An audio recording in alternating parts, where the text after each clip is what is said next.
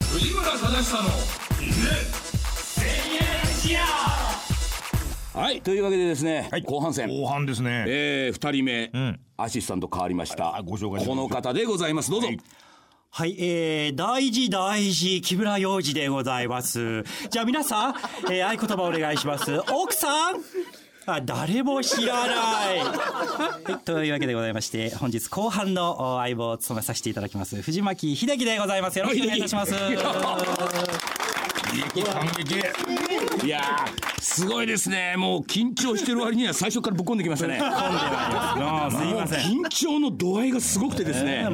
で僕彼のこと知ってますよ藤原通氏のフェイスブックグループの寄り合いでね、ん大宮ですねあのー大宮で、はいあの一緒に飲んだことあります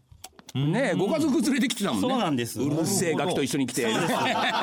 当人もうるさい、うんいらっしゃいました。いらっしゃいそういうご家族いらっしゃいましいらっしゃた。いましたでしょいらっしゃいました。ガキはうるさい。ガキがうるさいのがいらたっしゃいましたねえご家族で来てねそうかそうそうかですそうですよく知ってますついにここまで来たか。こ こまで来た。 そしてもうそれに飽き足らず、ええ大枚はたいてもういきなり木村洋二ですよ。それも全然似ちゃいねえもんだからもう。き家だと似てたんだけどな、もうちょっとね。どこで聞いたんだろう。 えー、すいませんね。いいですいいです。早速ね、あのメール。はい。読んでみようかメールはいメールいいですねそそれをまずこれをやればね、はいええおちゃんと段落ごとに切ってやるう んさあ行きましょうさあ大事だよこれ今度は誰のモノマネでやってくれるのかな、ねはい。えー、名前を言った方がいいですか全部言いなさいよ あちそゃうんですとね。えーはい。えーラジオネーム、富士庵の腕線千夜一夜、違うね。いいんだよはい、40代女性の方ですね。はいはいはいえー富士庵、そして今宵もおいらっしゃるであろう嬉野先生、こんばんは。えー私は先月、スタジオ内ガヤに参加させていただきましこのた方。も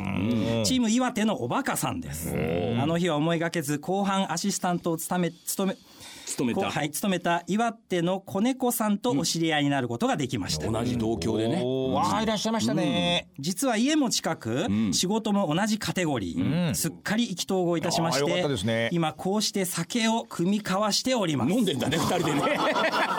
今こう手しでてだって。先月はオンエアでも打ち上げの場でも新しい未来へ挑戦される方に藤井庵が熱いエールを送っていらっしゃいました実は身の振り方で悩んでいた自分、あの日をあの日もらったエネルギーをお守りにして新しい仕事の面接にチャレンジ、おかげさまで合格も決まりまおしいたよかったよかったおいいぞおめでとうヒゲ戦のおかげで身近にいるどうでしょうマニアと出会うこともできましたし、悩んでいる自分の背中も押してもらいました。不安がないわけではないのですが、藤井庵の、なあに、死ぬことはないの言葉を胸にして、こぎ出していこうと思います。藤井庵には感謝とかっこいいの思い出しかないので、新しい職場でもがっちり稼いで、見過ぎます ね。はいはいヒゲ戦万歳、それでは失礼いたします。ということでございます。おお。いいじゃないですか。フジアンと嬉しいっていうフそうェイスブックも。ああるしでまあこのねひあのひげ線でねこうやって一緒にラジオ一緒の空間で聞いている中はでいたまたま同郷の人がいてねえ意気投合しちゃって今では飲んでますなんていうのもいねいじゃないですかこういうこともラジオにはできるんだなっていうね。友達がすぐできますね。そうですそうです。いやもうちなみにこの方ね僕はね昔からよく知ってるんですよ。なるほど。話したことはあんまりなかったんですけど、ああれですよもう僕のね、はい顔をあのくり抜いたねあなんか持あっのてうらっちしゃわいましかたねなんかを持ってていらっねしゃいましたそういえばいや既得な方がいらっしゃるもんだとキャラバンなんかにもキャラバンなんかにもねねえ昔からですあの方はあっちこっちでもねえ熱いエールをでもう腕線って書いてありますけどね腕線あの僕の腕が出るたんびにしびれるって言ってましたね そういうね変態な方もいらっしゃるんですね中の条件反射があるんであしるょうんでしねょうねっていう方がいらっしゃってということでいやいろいろお話もさせていただきまして私なんかよりもね隣にいたねその同じ岩手の方とね仲良くなってってそれもまあ一つのねこういうものがきっかけになってっていうことでございますよもう一つメール読んでみましょうはい、えーラジオネーム直太さん、えー50代男性会社員の方からいただいております、えー毎回楽しませていただいております、1時間番組になったことで藤庵の声をたっぷり聞けて満足しています、今回のゲスト、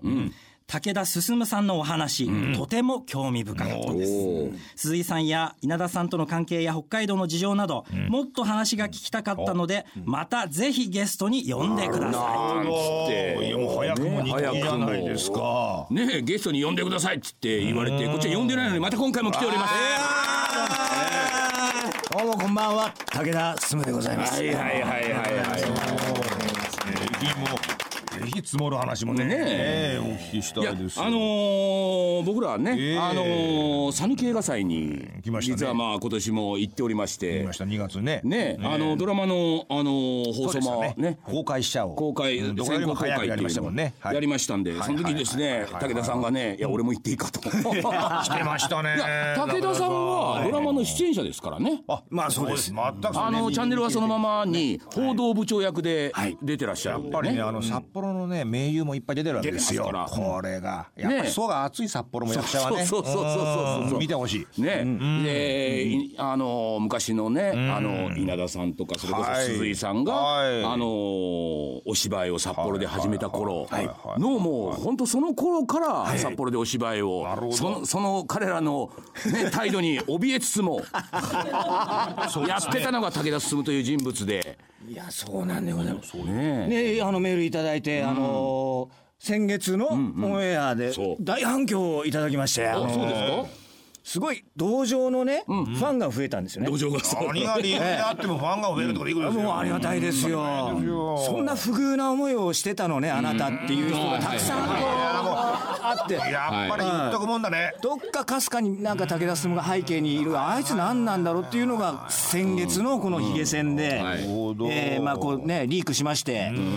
ちょっと告白しちゃって告白して、えー実はこういうひどい目に遭ってきた僕です、うんこれから東京で頑張ってくんでここから東京でどうにかみんな力を貸してくれっていうのをねやなったんかね、最初のメールにはありましたけれどもね、い、わゆるねこれから頑張っていこうっていう、そういうので背中を押されたっていうのも武田さんのね、やっぱりこうご注意にな ってね東京に出ていくっていうのもねでこの前あの讃岐でね、あのたまたまですね、僕あの映画見ててでパラッと出てうどん食いに行こうかなと思ったら、向こうから知り合いが歩いてくるなと思った ら武田さんね武田さんもうどん屋を探してたっていうねで一緒にうどんを食べて、でいろいろ話しましたけどもなんか東京の現場でね、あのちょっと役をもらって出たらね、なんか安田さんもね、あそうですね安田顕君のね、あのー主演映画を作った監督さんの作品に出させていただいて、あっさく出てるじゃないですかえーえーえーえーチームナックスは使いましたそうえあさ使えたとても名前が使いましたそう安田さんと一緒に昔やってたっていうややったらやっぱスタッフの対応が変わったっていう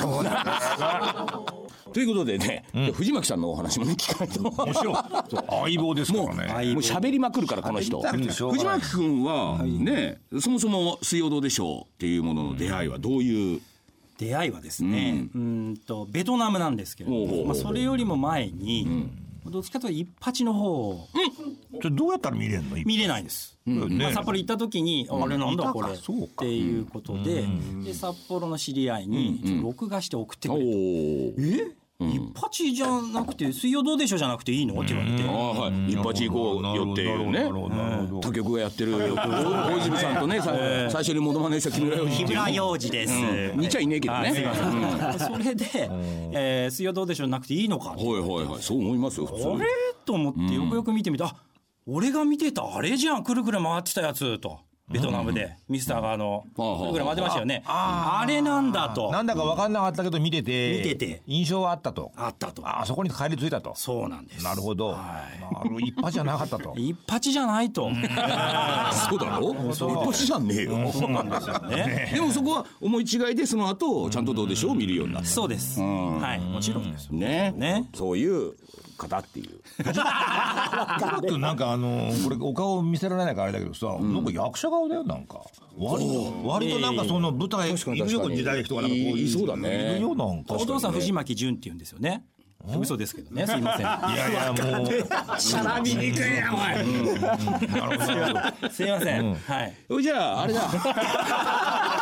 いいね君のそのなんかもうそっけなさすぎてそうでしょいいよねいいでしょ聞いちゃいないみたいなうん聞いちゃいないから気持ちななんかうん藤巻君ねじゃあ曲紹介をはいなんか藤藤巻君なんかやりたいんだってせっかくねこれだけそうそうなんねでラすジオパーソナリティっていうそのね DJ っぽくちょっとやりたいよ曲紹介をしてみたいななんつってそういうこと言った人今までいなかったなねいないないないないそえれで今日は曲も持ってきちゃってるわけあらららららららららそれはぜひ君ね本当に何の練習もせずにやるから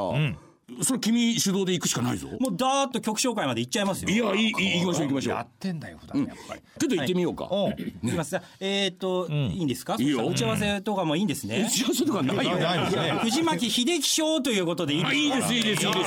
ちょっと皆さんにご協力いただいてちょっと拍手だけで、藤巻秀樹賞と言ったら拍手は止めていただく感じでいいでしょうかね、逆に止める。止めてそれで僕がバーッと喋りますから喋るからえーおいいよ、いいよ。じゃあえーはいお願いしますウェンズデーバラエティー藤巻秀樹賞さあ、年も変わりまして、え2月のもう後半に、えーなりましたけれどもね。まあ去年の後半ぐらいからテレビではもう平成最後の、平成最後の、いろんな企画が組まれているわけですけども、本当に平成もあと何ヶ月で最後になってきて、終わりが近づいた感じがあしてますけれどもね。えーまあ去年いろんなあー災害とか、あー思い出すとおありましたけれども、地震とか、えーそれから、えー何ですか台風とかね。で、まあ特にあの9月6日北海道でね、えー胆振地方の地震ありまして、全土で停電ということで、まあ、電気がないとテレビ見れない、えーインターネット使えないと、非常に皆さん不便になったと思いますけども、そこでやっぱりえーラジオということで、まあ、乾電池があればラジオ聞けますしね、車エンジンかかればラジオも聞けるということで、まあ、これをぜひ、あの、非常用持ち出し袋に入れないで、入れちゃうと非常の時しかもう聞けなくなってしまいますんでね、えーぜひラジコを含めて聞いていただきたいなというふうにえー感じる次第でございますけれどもさ、そして私のおラジオといえば、学生時代のラジオ。ね。今曲流れてるえーそれであの、まあ、深夜放送、ね、深夜放送やっぱ深夜放送なんですけれども、まあ、好きな曲を電話でリクエストするあありました電陸っていうね、もう電陸ですよ、何の略か分かんない、着陸なのか離陸なのか電陸なのかっていうね電話リクエストだもんねえーそうですね、えーえーまあ、そのままなんですけれども、まあ、それでまあ自分がリクエストする曲がかかるともう、体にビリッと電気がかかったあーぐらいの嬉しい思い出がね、えーありましたけれどもね、まあ、当時はもう女子大生ブームで、えー女子大生現役の女子大生がパーソナリティをやっちゃってるなんていう番組も、えーありましてね、えーえーそのおーミス DJ リクエストパレードっていう曲がありまして、えーそこで、えー私のリクエスト曲ですけれども、そのテーマ曲、ね、このイントロがちょっと非常に深夜っぽいっていうかね、イントロ若干長いんですけれどもね、皆さんにお聴きいただきたいと思います。1980年発売、ドリードッツ、憧れミス DJ。藤村忠久の。はい、えー、今お聴きいただきましたのは、ドリードッツで憧れミス DJ でございました。なんつって。ね、もしかしたら、まるまるカットされてる可能性もありますけれどもね。前段が長かったからね。いや、これお聞きいただけなかったのが残念。藤巻さん、藤巻君が全部。ここについて 藤巻君が全部言ってくれたのに。ねえね随分なんか僕も流暢な感じで言ってえ。ますよ流暢、流暢もギリギリでしたね。これ聞かなかあったのー残念だった。聞かしたでかもっね、いたかやーこれはもうぜひね聞いていただきいただきたい。もう本当にラジオ入れたかったんだね。そうです。ねはい。で俺だからなんかこういうことあんまりしないじゃないですか、僕とかラジオで今のがやっぱラジオっぽいわけですよラジオこううんラジオ去年のことを振り返りはいっはいはいてはいそういうことすら俺もやらないから いろんなことありましたねみたいな藤年巻君末とかにやるでしょ年末とかにもねやったりとかまあ年明けにもやったりとかしますけどとにかく前のことしか見てないんであーなるほどなるほどなる見ほどなないるっほどていうことがありますよはいはいねはいは。いということでですね、あれですその讃岐映画祭映画祭ね、はい武田さんもいらっしゃって、武田さんもどうですか、もうもう藤巻君も讃岐映画祭来てないから藤巻君今もうねあのやりきった感があって今水の方がいいですから安心しちゃう飲んじゃう安心しちゃって安心しちゃってそうだ安心しちゃった。これそこうだれそうだこれもうこれもうこねれもう思い出に持ってっあてこちれゃはんもとうやったやったやったやったやったやったさいやさね讃岐映画祭うんねうん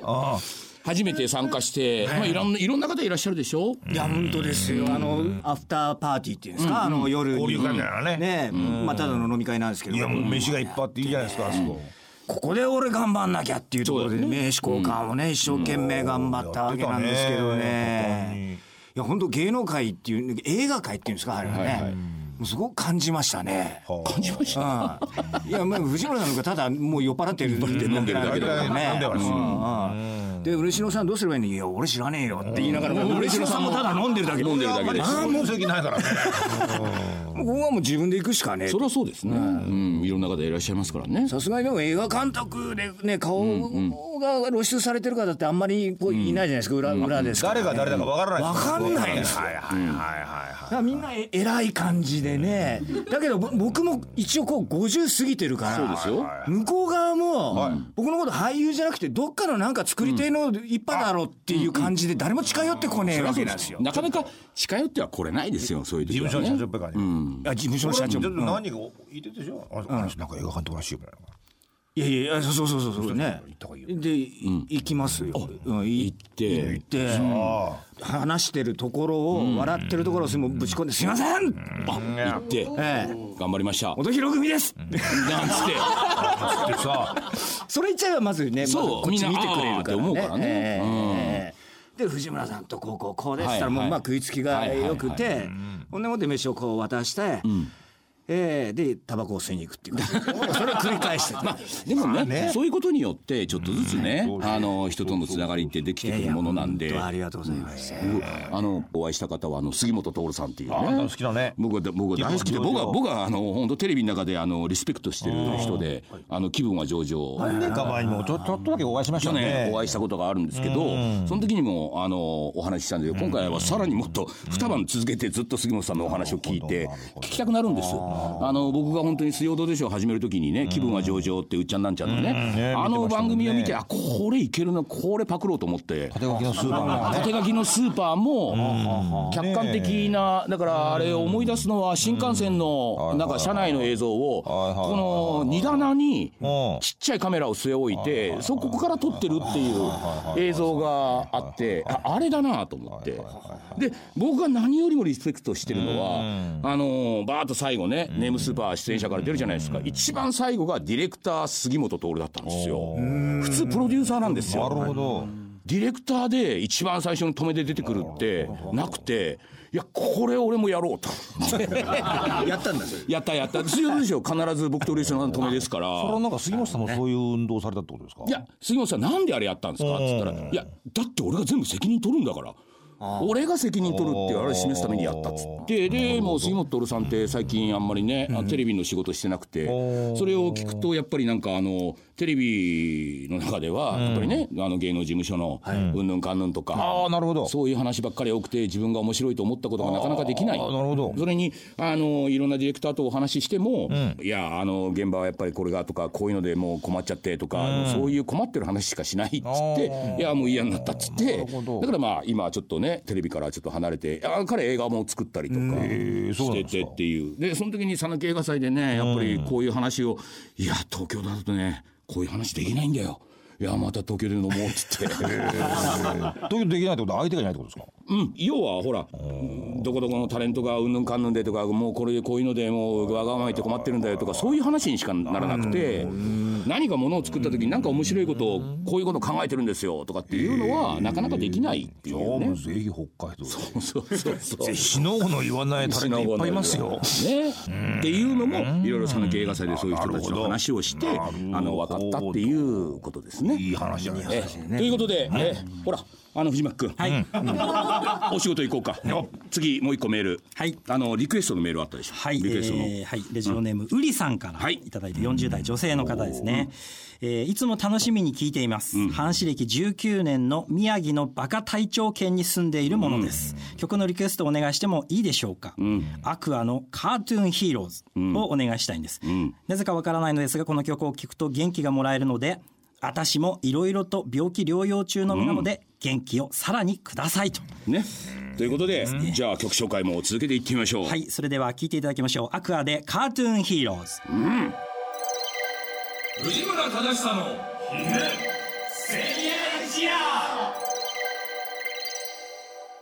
はいというわけで聴いていただいたのはですね、アクアのカートゥーンヒーローズっていうね、これね、2000年の曲なんです よ。で、僕、基本的にあのリクエスト受け付けてないんですけど、俺が選ぶんでね。だけどね俺もこの曲大好きなんですよ。いやあのそれがまさかここにねあのこれを出してくるかって思っていやでかしたということでリクエストは基本受け付けてないんですがたまに僕に新鮮に触れるものが来るとあのこうやってかけることもあるっていうね。なるほどうん触れなかったらもうこれ触れなかったらもう知ったことじゃないですね。 リクエストを受け付けてませんよっていう。いやまあギリギリでしたねそこうれギねリギリ。いやだけどいやよくこの曲をでまああのこれね確かに元気が出る曲で、まあカートゥーンヒーローズっていうからまあいわゆるアニメのね漫画の僕らはアニメのヒーローだから君たちができないことを僕らはするんだみたいなのがそういう力強い曲なんでまあもちろん元気は出るでしょうねっていう。先生なんか元気出してもらわなくても出るでしょ違うんですか ね不思議なもんですね不。思議なもんですか本当にこういう人って割としっとりとしたね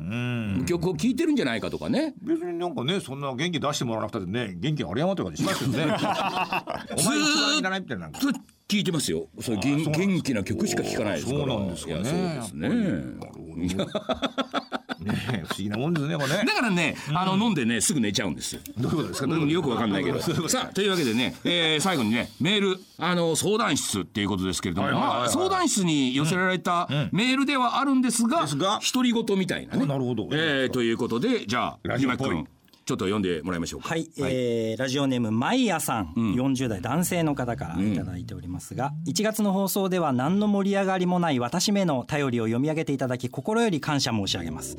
悩み相談というほどのことではないのですが私私去年7月に自身の不始末により会社を解雇されてしまいました,、その後求職活動に励み昨年10月に新たな職場で新たな仕事に従事しておりました、仕事や給料の面では不満はなかったのですがごく少数の人間関係に馴染めずに、明けて1月に再び職を退いてしまいました、すべては、すべては己自身の弱さゆえに引き起こしてしまった結果なのですが、このことを起こることもなく励ましてくれた妻や家族には感謝するとともにただただ頭が下がるばかりです。落ち込んでいた私ですが、今回の放送で、磯路ですね、磯路はい、磯路を迎えてもなお自身の夢を追い続ける方の話を耳にして武田さんだね。すごいな励まされているような元気をいただけたような背中を押されたような気持ちになりました、40も後半を迎えた私ではありますが家族のためにも自身のためにも歯茎から血が出ない程度に歯を食いしばって頑張ろうと思います、次回のヒゲ戦が放送される頃には新たな職を見つけることを目標に今日からまた頑張ります、悩み相談というかただただの独り言になってしまいましたがこれにて失礼いたします、ありがとうございました武田さんがどれだけの人を励ましてるかわからんそういうことです。それもありますよね。やっぱりね、50過ぎてっつってね、行くっていうことは、やっぱりそういうことをやらなきゃなって思う人はね、この世にはやっぱりたくさんいいやて、だからそういうふうにあの自分を晒して生き続けるってことも十分商売になりうるってことでしょこれそれもありますね。ですよねだから武田さんは本当にね、かわいそうにな境遇でって言われたね。あれも一つの武田進のそうですよ中の一つの力として、そこを商品価値としてねこれからやっていこうって考えて絶るわけ対そうですよ、はいそこを克明にやっぱり吐露していくっていうことですね、やっぱり、あんなに売れちゃったそうそうそうチームナックス、そうそうそうなんですよそこで埋もれていった武田進っていうねで。そこで前向きな武田進がある以上やっぱりこれは商品になるってことですよ、先生いいところに目をつけましたねやりまやっしたねとね価値が出てもるうだってもうすでにファンが2人いるそう、二人あ二人でいやいやあれあ見りえがてたいるフですァンが2人いるそとかうそうそうそう見えないファンがどれだけいるかってことでしょ喋ってくれるだけありがたいですそうでしょうねここれはれでもほらこの方もねよ40半ばを過ぎてまあ年職をやっぱり転々としてしまうっていうしてしまうでという自分でもねもうちょっと頑張ればって思うのに少人数の人間関係がうまくいかないことによってまた辞めちゃったでもその時にうんまあ、あんた何やってんのって怒るわけでもなく、妻や子供たちがね、うん、なんかそれを納得してくれたっていうところには、そこには、多分、この人の人格っていうのがあるから、妻や子供もしかしたら諦めてるのかもしんないけど、それでもなんだろうねまたなんかやると思ってんだ。ねなんだろうね。そこで、ま、また頑張ってよっていう、なんかそのお父さん、まあだからわまたるなんかやるでしょ。ょこの人もねそうだよね。そしてもうラジオをつけれ僕ばはねすごいこの人共感しましたぶっ飛んできた。藤巻さんなんかはお仕事の方は、まあ、あなたは何やってるか俺知ってるんだけど全部仕仕事もね、言わないですどうですか悩みみたいなことはありますな悩みないんですねなさそうだもんねなさそいや我々も出たら悩みないでしょうないないないないでもなんかあれでしょ今おおいくつでしたっけ50です50か、ああ若い、若い若いでもね人生楽しいですか楽しいですね楽しいでしょうね、とっても楽しいですねでもこういう人もいていいしこうやってねいろんなことで挫折してっていうこの方もでもなんか我々ちょっと目についてしまうわけですよなんかこのメールを1個もらってもちゃんと自分のこと正直に言ってるからはいはいはいそうですそうですそうで決すして彼はああの多分ねでも社会の中ではきっと彼もいろんなことで「いや僕できます」とか「いやそれやります」とか多分言ってるんだと思うそれと自分の考えが相反してしまうから社会になかなか受け入れられなくて「お前やるっつったじゃねえかよ」みたいな感じでなるほどなるほどそこに乖離があるんだと思うでなるほもどこういうところでちゃんと自分の境遇そしあいていですね妻と子供は自分のことをちゃんと許してくれてるんだっていうそこへの感謝っていうのがちゃんとあるからあとはちょっとずつその溝をねもうちょっと社会に出た時にいや自分は本当はそんなにできないんだっていうことをもうちょっとちゃんと言っていけばきっとねハッピーな50代 をねぜひね。私なんかもね人生なるようになると思ってますからねねなるようになるっていうのは随分なんか適当な感じに聞こえるかもしれないけども、はいはいなるようになるっていうのは自分の実力ってことなんですよそうですよね自分の実力を晒していくからそれでなるようになるでしょう、自分の実力以上のことをしようとしたら病気になるでしょう、まあ自分の実力のまんまにやるっていうところは人生の醍醐味でしょう、うん、と思うわけですよそれを多分この方も、まあできるんじゃないのかなもうちょっとでだからなんとかあと何年あるか分かんないけどね、藤巻さんも俺らも50代、ねその頃にはもうちょっと楽になってほしいなっていう、こ多分なるでしょうそして武田さんもやっぱそういうの好 きこうの人は武田さんはこれから茨の道に行きますからいやこれはね武田さん茨の道に行った方がいいよ、いやあの挫折っていう言葉をさっき聞いてね僕はまだ人生に挫折あるけどこの芸能の道はもう挫折って折れるわけでしょ、僕もう折れちゃいない芸能の中で折れるとこないんだもんない全部から粉だ粉になっちゃなってっるちゃかってるからもうらもうもうすごいいや笑うなよだからここからどういうふうになっていくかってところを国民に知りたいですよ、あそうですね藤村忠さんのということでね、はいあのお話の方もね、どんどん盛り上がってますけどもう終わりの時間ですからもうそうですかそうですよ1時間なんていうのはねあっという間でございますということでですね、えー、とまずはねプレゼントの当選者発表を僕の方からするんですけれども、あの一人あのー腰痛持ちさんっていうねお 方がね前回あのプレゼントをあのーしようと思ってステッカーおあってたんですけどい住所書いてないんで。ああのー番組宛てにね、四つ星さん住所を書いて送ってくださいそうすればあのステッカー届きますからということで、えー今回のおプレゼント原付とビール東京都のよ20代男性、それからなゆさん東京都30代男性の方、田町たまさん千葉県30代女性の方にきんたさん千葉県10代男性の方りんりんさん岩手県40代女性の方、えーこちらの方に、えー私のいらない、えーステッカーを、えープレゼントいたしますということでございますということで、えー継続してねあのお悩み相談それからこのプレゼントの応募それからもうよもやま話でも結構ですんであのメールをいただあのくれればと。この先もええ何らかあることなく、ええええああなるほど今回でとりあえずね、あの一旦は旦はあのこの形は終わりますけれども、引き続きそれはもうなんとなくやりますから、 えー何ものこともなかったように、えー送っていただきたいと、えーということで今日から1週間はラジコのタイムフリー機能でこの番組をお聞きいただけますさらにラジオクラウドというアプリを利用して繰り返し聞くこともできますよということでございまして、えーありがとうございました本日のお相手は相棒の沢田直樹と木村洋二こと藤巻秀樹とそしてあ嬉野正美でしたはいじゃあでしたじゃない藤村忠久でございました そうだねごめんなさい俺君に繋がなきゃいけないそうでしょ今漆野さんで終わっちゃったから ということでね、えー今宵もあー藤村忠久のひげ千夜一夜、えー皆様いかがでしたでしょうかということで、えー皆さんおやすみなさいせーのじゃあ最後に皆さんでおやすみなさい続いては交通情報ですうるせえよ